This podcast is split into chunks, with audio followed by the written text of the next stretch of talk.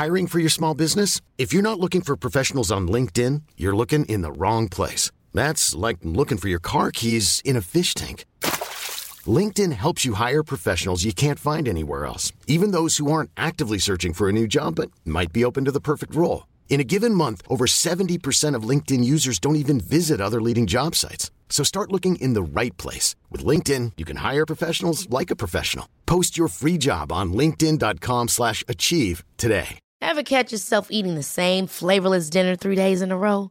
Dreaming of something better? Well, HelloFresh is your guilt-free dream come true, baby. It's me, Keke Palmer. Let's wake up those taste buds with hot, juicy pecan-crusted chicken or garlic butter shrimp scampi. Mm. Hello Fresh. Stop dreaming of all the delicious possibilities and dig in at HelloFresh.com. Let's get this dinner party started. Wow. Nice. Yeah. What you're hearing are the sounds of people everywhere putting on Bombas socks, underwear, and t-shirts made from absurdly soft materials that feel like plush clouds. Yeah, that plush. And the best part? For every item you purchase, Bombas donates another to someone facing homelessness. Bombas. Big comfort for everyone. Go to bombas.com slash ACAST and use code ACAST for 20% off your first purchase. That's bombas.com slash ACAST. Code ACAST. Welcome to Rule the World, the art and power of storytelling. Storytelling is what connects us as humans, and for brands, it is no different. A well told story can effectively position your brand in the minds and hearts of your audience and can convert thoughts and feelings into results and revenue. On this show, we dive into the unique and recurring principles of world class storytellers from every walk of life to help you level up your storytelling skills and knowledge to drive real, measurable results for you and your organization. Here's your host, Paul Furlong. Hello and welcome to Rule the World, the art and power of storytelling. I'm your host, Paul Furlong. Just a quick reminder that my book, Rule the World Master the Power of Storytelling to Inspire, Influence, and Succeed, is now available. You can get hold of your copy in all good bookshops, including Amazon and Kindle, Waterstones and WH Smith in the UK, Barnes and Noble in the US, and all good bookshops throughout the rest of the world. Anyway, without further ado, I'm really excited to introduce you to today's guest. Today's guest is Levi Tafari, poet and urban griot, consciousness raiser, storyteller, newscaster, and political agitator. Levi has four collections of poetry published, and his work has been included in many anthologies. He has spent two seasons as poet in residence with the Royal Liverpool Philharmonic Orchestra. And an important element of Levi's work is visiting schools, colleges, universities, and prisons running creative writing workshops in the hope of inspiring the next generation of performance poets. Levi, great to have you on the show. Welcome. Yeah, it's great to be here. Give thanks for the invitation to participate. Oh, you're very welcome. Um, I've given you a little bit of an introduction there. Why don't you tell us a little bit more about uh, who you are and how you spend your time? Yeah, so Levi Tafari, writer and performer, urban griot, as you say. Um, I see myself as a creator of unity. the name Levi means unity, and Tafari is, in terms of Ethiopian name, to be feared, you know, a creator. So a creator of unity. And I see myself as being tricultural. So I have an African root with a Caribbean heritage and a British experience. So all of those things make me who I am. And people try and put you in a box, you know, make you monolithic. But I'm more, I have more to me than just being born and raised in Liverpool. So as I just said, I was born and raised in Liverpool. My parents came from the island of Jamaica. And this has given me access to two cultures. So through life, I have navigated through engaging in both my Caribbean heritage and culture and my British experience of being born and raised in Liverpool. And I'm a writer and performer. I studied classical French cuisine when I left school and went into the industry, passed with a distinction, and then went into the industry. And after a few years, was a little disillusioned by the impact of the American influence and the fast food thing, which came and, you know, to me decimated the idea of cooking from scratch because everything is presented and packaged.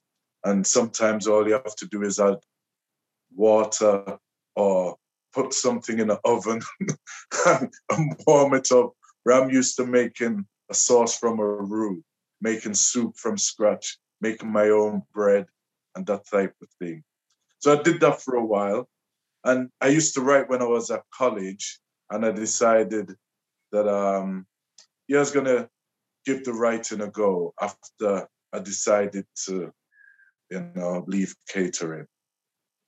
So that's kind of my journey. And my first performance was televised. Um, the first performance I ever did, I, went to a venue to do a sound check. And there was a, a producer from the BBC there who overheard my poems as I was going through.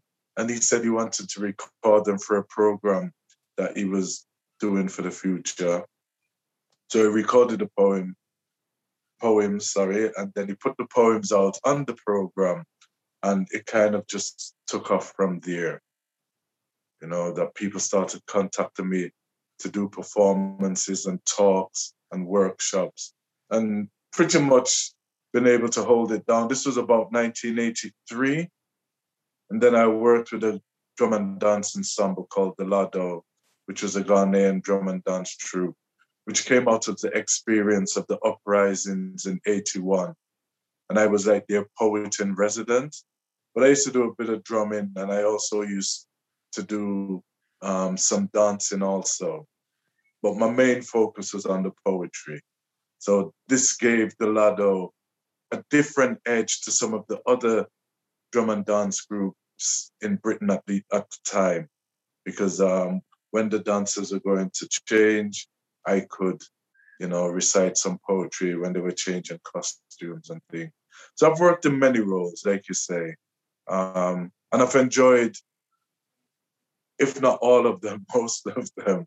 You know, the, the term urban griot is a reflection of the griot of West Africa, who were, you know, narrators, oral narrators of the tradition, the heritage, the root, the history, the social being, the culture of the people, you know, of the savannah grasslands at the time. And they maintained and retained the heritage and the culture and passed it down to the next generation. So since that I wasn't born in a rural setting, you know, born in an urban setting, so I use the term urban griot because I'd like to think that I am continuing the, the tradition, um, but in an urban setting. That's amazing. You've you've had such a, a creative life, haven't you? Even the the cooking uh, there's so much creativity in, involved in, in that. Um, I, have heard it said about about griots in, in West Africa that when a griot dies, it's like a library has burnt down. Yeah, it's very true. Yeah, that's that's because they retain the history. They know who was born when, who is related to who, whom. You know, they know about um, when a particular tradition started or when a particular story is appropriate for a particular situation. All of that, you know, they are walking libraries. And that's why it's important to pass things, you know, to the next generation so that they can continue with the tradition and keep the foundation. You know, so yeah, that, that's a true statement. And it, it's a very oral tradition, isn't it? The the griot storytelling tradition. Why why why is it oral, and why is the oral storytelling tradition so important? Well, sometimes when people write things down, you know, they, they get distorted because people put their interpretation on things. But when you when you talk to someone, you tell someone, you can hear, you know, the intonation in their voice. You can hear the it's it's like if I said stop, you know. But if I went stop, it has a different connotation. You know, so it is important to speak It is important. I remember I've worked with Dr. Maya Angelou, um, rest in peace, and she was saying that she was mute for five years. And the thing that got her talking again or speaking again was poetry, because her teacher told her, if you want to be a true poet, you have to let the words roll off your tongue.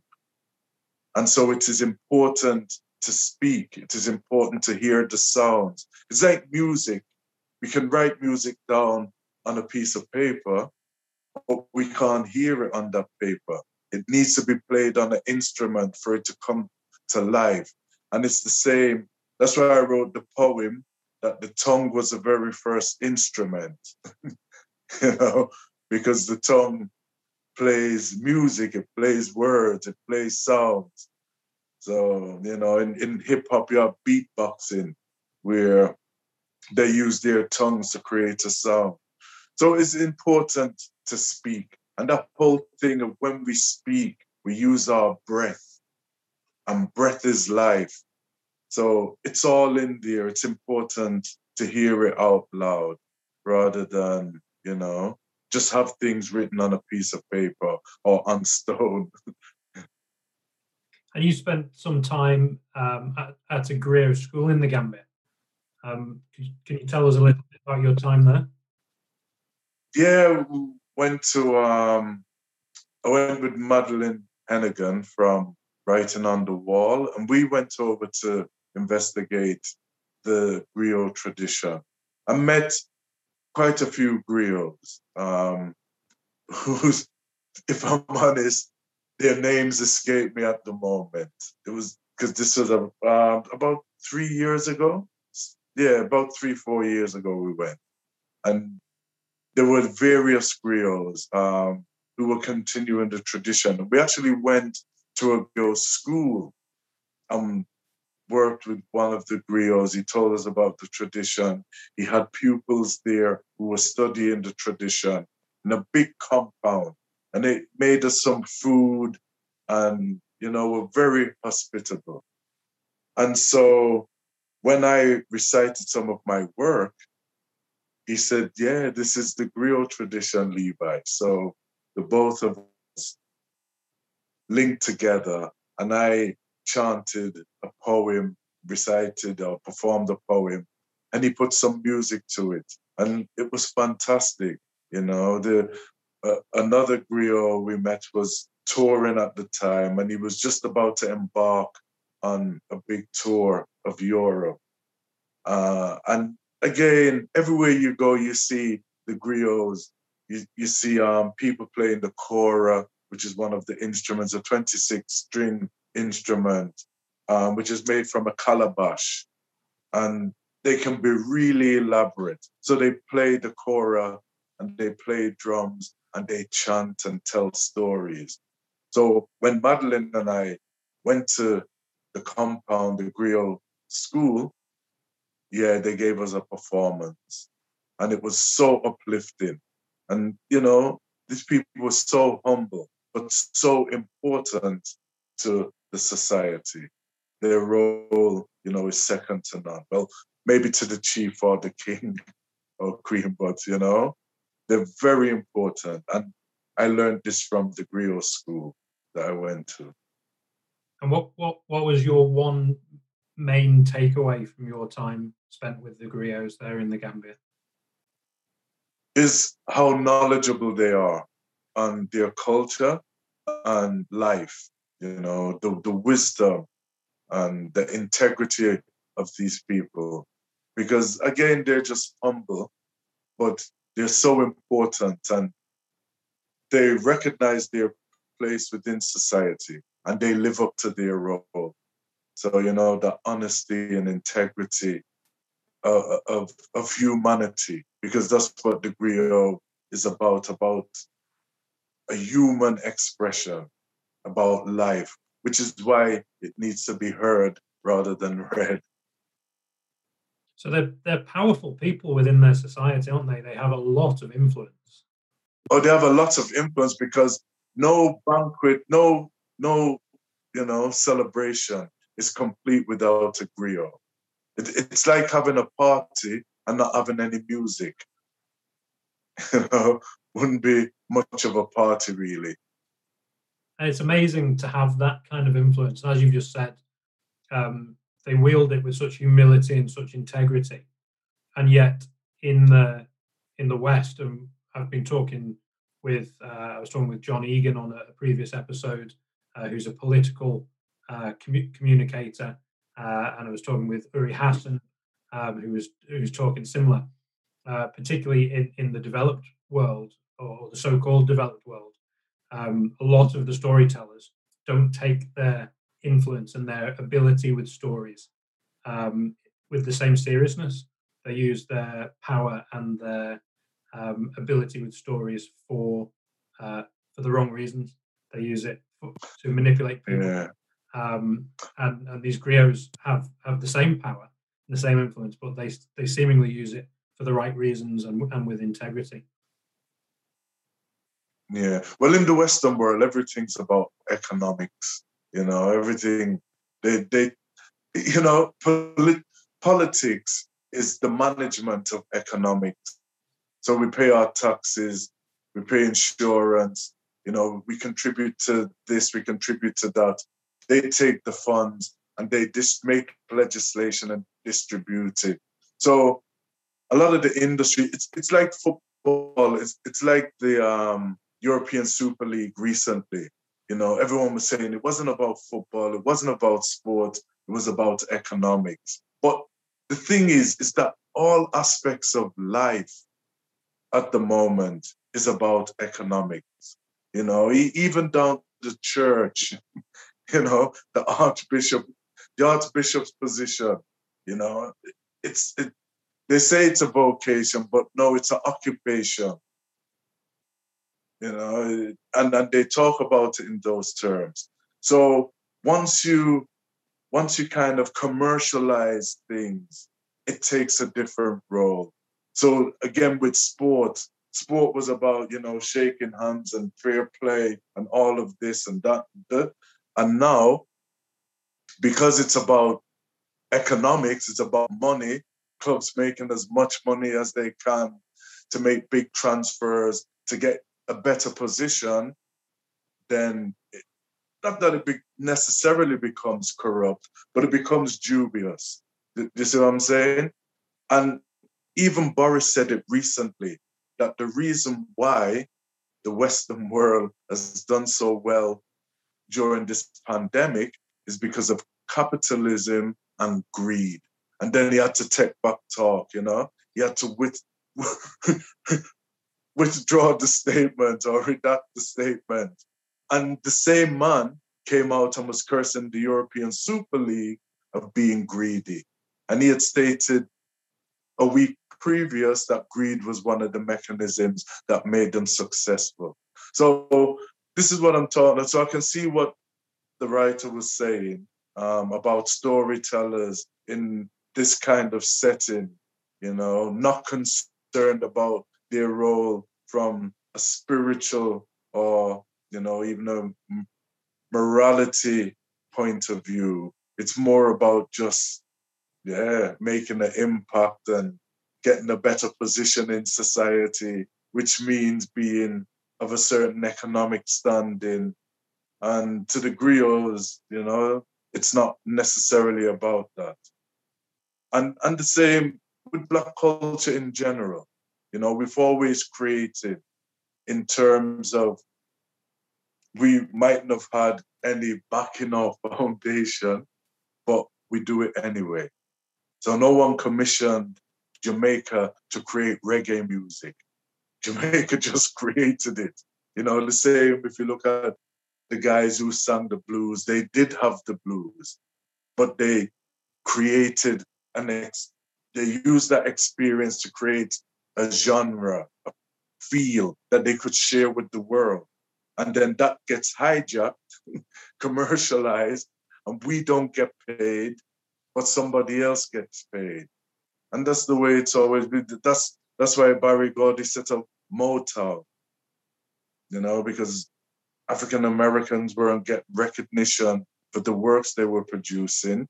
Somebody else would get it, you know, um, singing singing their songs, but in their style.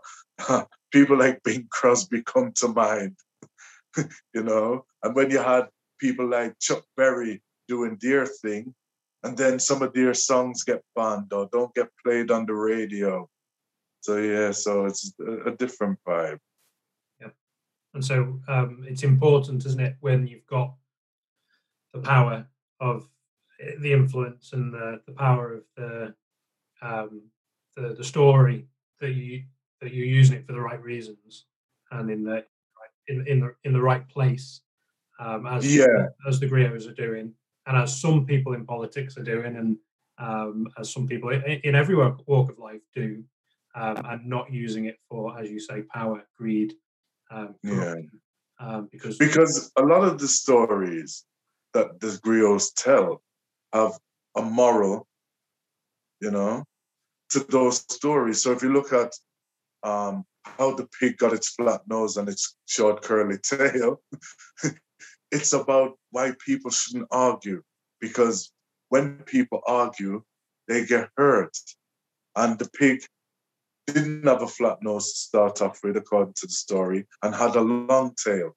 And due to a disagreement with the cow, which I won't go too deep into the story, but the pig ends up getting hurt by its tail being snapped in half and its nose getting pushed into its face and becoming flat. You know, and the story is that if you argue like the cow and the pig, you'll end up like the pig getting hurt with a flat nose and a short curly tail grunting meaninglessly. so, so there's always a moral to it, you know. Um, there's a good one about the the crocodile and the chicken. And the crocodile wants to eat the chicken. But all the chicken wants to do on the riverbank is to collect corn and collect, you know, something to eat for her chicks. And the crocodile wasn't having any. So it took the rabbit as a mediator to say to the crocodile, well, you you and the chicken are related. And the crocodile's like, well, how can we be related? Because, you know, the chicken's got feathers, it can fly, it's a bird, you know, it clucks.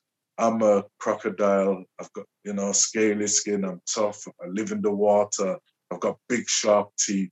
And so the rabbit took the crocodile to look into the chicken's nest. And when the crocodile looked into the chicken's nest, the crocodile saw eggs. and then the, the rabbit took the um, crocodile back to the crocodile's nest and says, Look in there, and what do you see? And the crocodile saw eggs. and the crocodile, and so the, the moral is we might look completely different, but we have the same roots. They're from the same source. So stories like that the griot would tell, you know, to bring forth unity and show diversity and you know, coming from one root. That's brilliant. And and again that that just puts them in such a, a powerful position, doesn't it, to um, bring people together or to do the opposite if they're uh, if they're not careful. So yeah. and what what is nice is that the, the griots were accessible as well. You know, so they weren't just in one part of town or stuck somewhere. You know, it, it's like if we wanted to get close to someone who you know, was of a standing. You'd have to make an appointment. You have to make, but they come to the people. You know, so yeah, it's just, it's just like I said, different mindset and a different way of perpetuating the same thing. That's brilliant, um, and it's great that, that, you've taken on that mantle of uh, of an urban griot, um, so that you can bring the same things um, and the same the same service uh, to your to your urban environment. And that's uh, that's brilliant. So so talking of talking of stories, obviously one of the the main um, things that, that you write or the main type of writing that, that you do is poetry. Um, so so tell me about how you incorporate storytelling within your poetry. But I will look at a situation and check it from a particular angle and say, see what I want to say.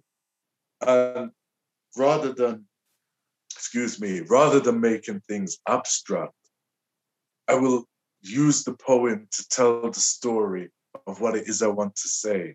So it will have a beginning, a middle, and an end. And I will use images to create, you know, use the words to create images to paint pictures in people's minds. And so it takes you on a journey. So, for instance, there's a poem called um, Anchored, and it's about when my parents came to Britain, you know, and they were invited to come to Britain. People just think, you know, Caribbean rolled up on these shores to take food out of British people's mouths or English people's mouths. And the idea is just ludicrous because the Caribbean, particular islands, were part of Britain, you know, through as a colony, you know, although some of them have since gained independence, but they were part of the fabric of Britain.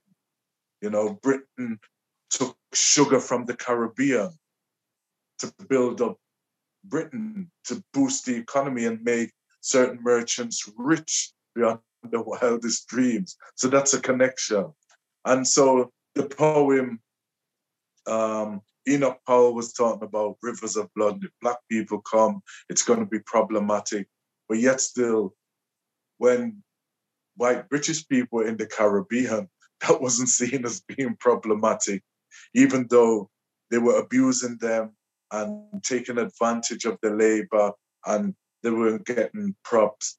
Excuse me. So the poem it's like my mother and my father left from Jamaica, said that they move into Britain where the grass is greener. Them did hear said the streets they were paved with gold, but them never realized it would be grey and cold. Then get an invitation from the British government. It was the promise of security and employment. In this new Jerusalem, they had hopes and dreams, achieving all they could through the ways and means they had. Faith in the country, faith in the city, grand ideas that the it would be pretty, but little did they know, A, things would be hard because they had dark skins and came from abroad. So within that first verse, you can hear the story, isn't it? That my parents came from somewhere else. They came from Jamaica to Britain, you know, where they thought that things were going to be better. Because when the British were in Jamaica, they didn't really treat the people right. You know, the people were still poor. They left, they came out of slavery and then went into kind of colonialism and then from colonialism into neo-colonialism and new colonialism and just stuff a part of the commonwealth but still wasn't getting any props until jamaica had enough and said we want our independence and August of 1962, they gained that independence. So my parents came to Britain in 57, which was before independence, which meant that they were still British citizens or British subjects. But when they arrived, they weren't treated like British subjects. So that's why I had to write that poem. That they came, but they were invited, you know, you know, they get an invitation from the British government. It was the promise of security and employment. So they extended on, come, Britain needs building up. You know, the wars just ended, 1945. We're moving now somewhere different. We're hoping to develop again. They couldn't do it on their own, so they brought people in from the empire, yeah, to do the work you know? So so that's how then you know and my parents had faith in the country faith in the city grand ideas that the ride as i put it or the experience would be pretty but little did they know that things would be hard because they had dark skins and they came from abroad. And when you look on it you know the government even in this 21st century what have they done? They've sent a lot of Caribbean people to the Caribbean. and I'm not even saying back because some of them have never been to the Caribbean, but just through association, because they burned papers and done whatever documents, there's no proof now. So it's like if you went to shop and bought something and I burnt the receipt and you needed to take that item back, how are you gonna argue your case? And that's the situation. This is, and we're talking 21st century. We're talking 2020 this, you know, has been happening and is even happening this year.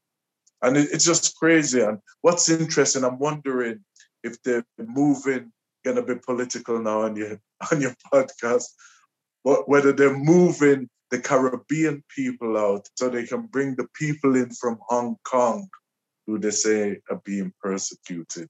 Make room for the people from Hong Kong and get rid of Caribbean people. And what's interesting is that Britain made a lot of its wealth through West Africa, the Caribbean, and India. You know. Um, so, will you write a sequel? Do you think to your anchor poem, given what's going on at the moment? Um. But it kind of says. I mean, the rest of the poem kind of talks about kind of what's going on. So you know, Casting their anchor was an act of faith, holding on to the roots that was no debate. The foundation delayed. It was an act of trust. Unity in the community is a must. Love, life, laughter, laughter from fond memories of home. Now is blood, sweat, and tears. Now they are here on their own. Integration can be a stumbling block as the anchor of my people remains firm in the dark. They had faith in the country, faith in the city grand ideas that the ride would be pretty, but little did they know, A, things would be hard because they had dark skins and came from abroad. The people colonized by the British Empire came from the Caribbean, Africa, China, and Asia. They ventured to, to get a piece of the pie, but they had no idea it would be way up in the sky. They enjoyed the experience through staying power, through culture and religion. They were staying together. They brought many gifts. Now watch them unfold. Britain is now a multicultural rainbow. What a sight to behold. They had faith in the country, faith in the city, grand ideas. Yes, the ride it would be pretty, but little did they know that things would be hard because they had dark skins and came from abroad. Brilliant. So you can hear the development of that story, you know, reinforced by the chorus, which reminds you of why the situation is the way it is. And so when you're when you're sitting down to first start a, a poem, what does mm-hmm. your planning process look like? Well, the thing about what I want to say, I use what I call the five eyes, which is inspiration, ideas, imagination, information, and imagery. So you get your inspiration, which then gives you the idea. Then you use your imagination and whatever information you can gather to create the right imagery. So if I want to say something, I would kind of almost write ideas and keywords down. So it'd be like going to the shop and buying ingredients, yeah, to make a cake or to make a loaf of bread. And I would gather those ingredients, so maybe yeast, you know, flour, bit of salt, you know, I'd have uh, my utensils there. And it's the same with the poem. So with that particular poem, I was thinking about what the experience was like from stories my parents have told me about the journey here and then what it was like once they arrived here and what why they came and what they wanted to contribute but were hindered through the isms and schisms that they encountered that stopped them from perpetuating what they wanted to fulfill. Yeah, so so that's how I would do it. And then I would think of the tone and the mood of the poem is it going to be celebratory?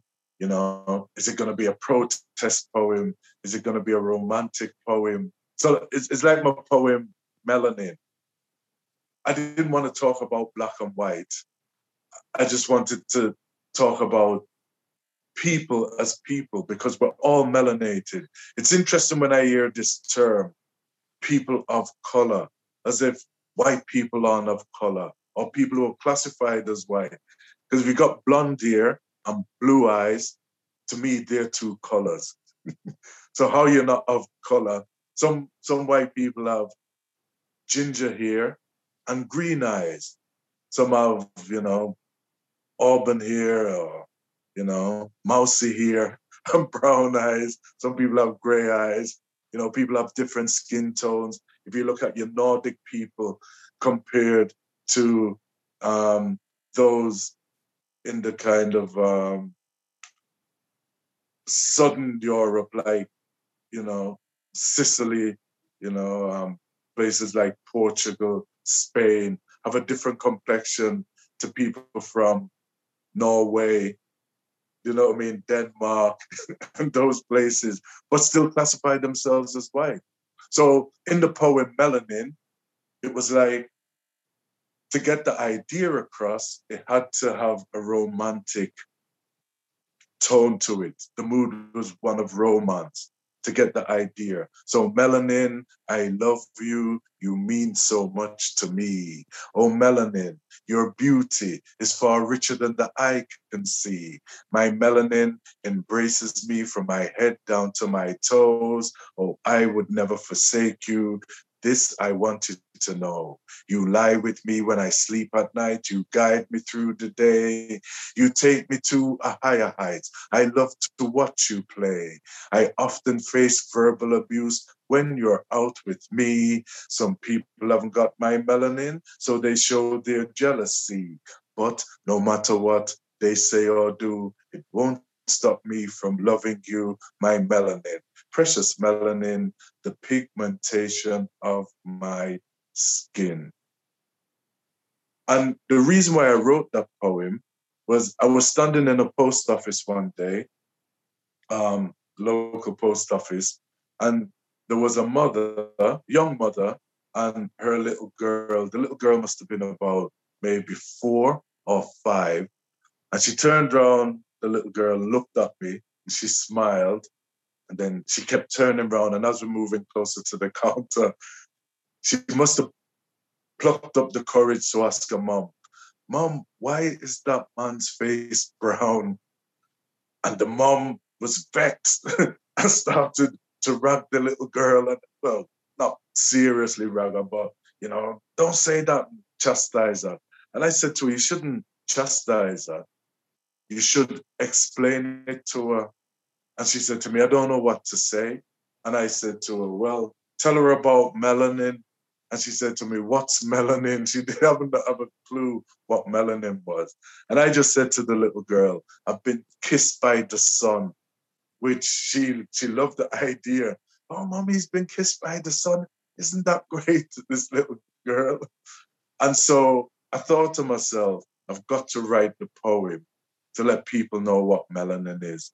And it's interesting because it works on personification, but to make it work, it had to be romantic. So I had to set melanin up as a person and then talk about this person in an affectionate way, you know, in a loving, embracing way. And the only way to do so, like I say, was to personify rather than talking about black and white and, you know, in between and this, that, and the other. I thought I'll write the poem Melanin. And it's interesting when I go into schools and talk about melanin, whenever I perform the poem, I don't set it up so I tell the students what it's about. I just do it cold. Um, beforehand, I ask them, tell me what melanin is in the poem. And they always think it's my wife or my girlfriend or a lover, which is interesting. And I say, well, no, not really. And then when I tell them what melanin is, they're really shocked, you know, that it's the pigment in our skin, the thing that gives us our skin tone, the color of our hair and the color of our eyes, and that everything of color has melanin. so when we cut an apple and we expose it to the air for a little while, the the white flesh starts to turn brown, you know, and it's the melanin coming through. And then I'll ask them to tell me, can they think of a since they think it's a woman, can they think of a woman's name that sounds like melanin? And they will say Melanie. And then when I explain to them that Melanie is a Greek name that means a dark woman, it kind of makes sense to them, you know. So so that's kind of how, how I work anyway. You know, depending on what I want to say and how I want to say it, I will go through that process. That's a, that's an amazing poem, a fantastic story um, in the post office, and I love that. Oh yeah, I mean stuff happens all the time, and I'm not always offended by things because I wasn't offended when the little girl, because she was just being curious. She wanted to know, and it's interesting when you say, you know, I'm curious about something. People always go, "Oh, curiosity kills the cat," but at least the cat died knowing. Very true. Very true. You know what I mean? It's better to die knowing than die not knowing, isn't it? So that little girl, hopefully, uh, would have grown up now because the, the poem Melanin, I think I wrote that around 1990 or something like that. So it's an old poem. And she'd probably be about 20 years on. See, yeah, the, yeah, even 30 years on. So she might have even heard that poem somewhere. You may even have been into her school and performed it. Exactly.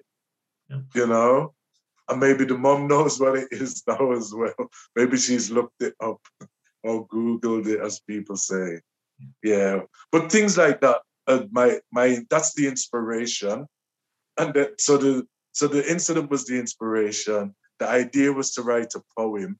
I used my imagination and, and the information I had rather than writing about black and white, which necessarily wouldn't have been a bad thing. But I think writing about melanin, which is closer to who we are, because even through word, sound, and power, I use the idea of the word hue, H U E, which means of color. And if you put man to it, we get human, which is people of color. This, this is what I'm saying. And I know the etymology of that word is not correct because it comes from um, yeah, homo. But you know, um, yeah, when when you use a word pound, word sound and power, then we can do things like this, yeah. So yeah, hue, human, man man of color or person of color. And again, it's just being creative and playing with words to enhance the story or the poem. So within Rastaf- Rastafari vocabulary, we don't say we understand things, we say we overstand things. Because if you're over something, you get a better view than if you're under it. yeah.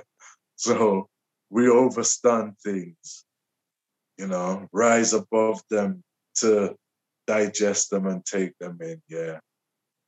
Very wise. Takes us back to the grid that we were talking about right at the beginning. Exactly. And that's the thing the power of words. Because people say, well, you can't use that word because it's a made up word. Anything, well, all words are made up. no one is born with a vocabulary. No one is born with words. We're born with sounds.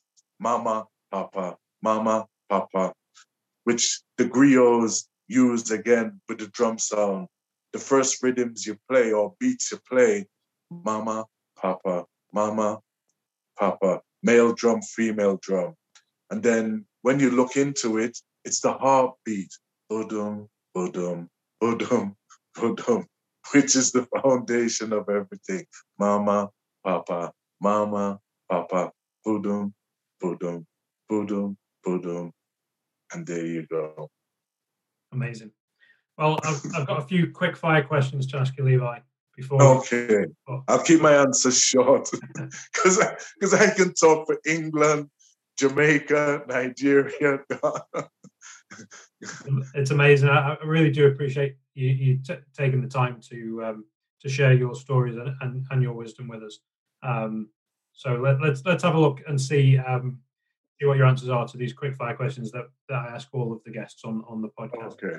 So um, who do you think of when you hear the word story, and why do you think of that person? I would think of my mom because my mom used to tell us stories and she used to sit us down in front of her. Sometimes when she was plaiting our hair, and she'd be telling us rolling calf stories from Jamaica. She'd tell us Anansi stories about, you know, um, Kwaku Nancy, the Spider Man. And if anyone's not familiar, look them up, man. Some fantastic stories. Yeah. So I always think of mom when I think of storytelling, primarily. And there's other storytellers that I like, but my mom was the main one. And that was the way she instilled, you know, Jamaican culture and heritage into us. Yeah. And can you recommend any good books or websites or blogs or podcasts about storytelling that, that we can go and look up? Um, there's a there's a brother named Tuup, T U double P. If you put Tuup's name in, fantastic storyteller. There's a great storyteller, um, brother Nzinga, you know, Winston Nzinga, who works with brother Nzinga's Jamaican. He currently between Gambia and Britain at the moment. But brother Nzinga you know, um, Winston Nzinga, fantastic storyteller. He plays drums and he works with a with um, an English woman, English sister. I, I can't remember her name, but they have they had a or have a, a, a group or a, a company called Yam and Potatoes, which the yam is Caribbean and the potatoes is British. I mean, even though we know potatoes come from Peru, but originally, but um, those both of them would be good to look up. There's a, lot more. Um, there, there, are storytellers with the Windows Project. You know, so if you go to the Windows Project, which is based in Liverpool, um, yeah, some some good storytellers with the Windows Project, some good writers. Um, John Hughes is one person within Windows that writes some fantastic stories. And and again, Liverpool on Merseyside, we're known for our literary prowess. You know, produced so many writers. You know, Brian Patten, Roger McGough, Adrian, Adrian Henry. You know, um, Jimmy McGovern, Alan Bleasdale, Willie Russell. You know, Lynda La Plante. I mean, the list goes on, isn't there? There's just plenty of plenty of writers on Merseyside. Plenty of writers, all of them brilliant. Um, and, and finally, Levi, where can we find out more about you? What, where, where's your, what's your website? Where are you on social media? My, my website is um,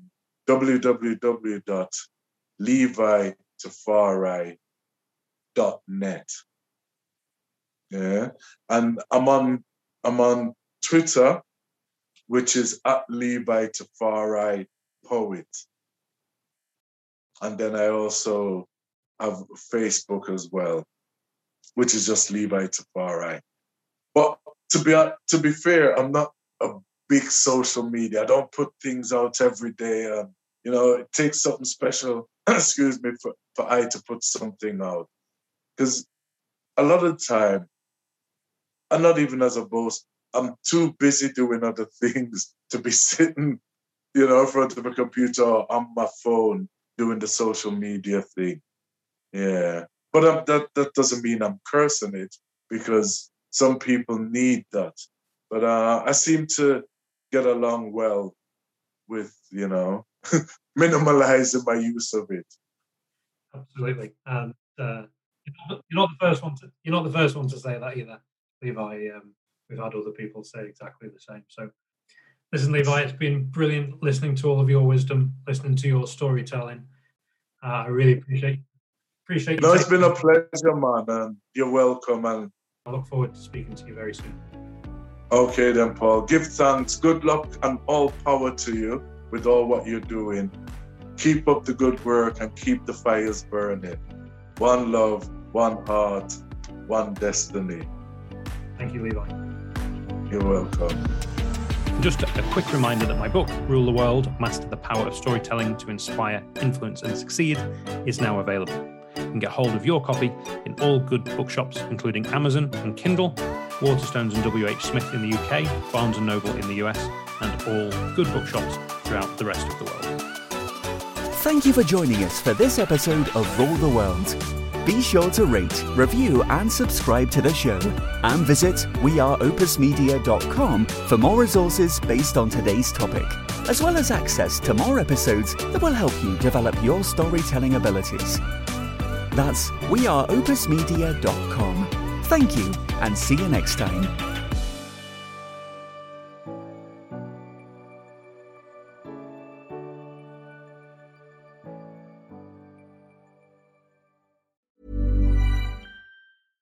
Ever catch yourself eating the same flavorless dinner three days in a row?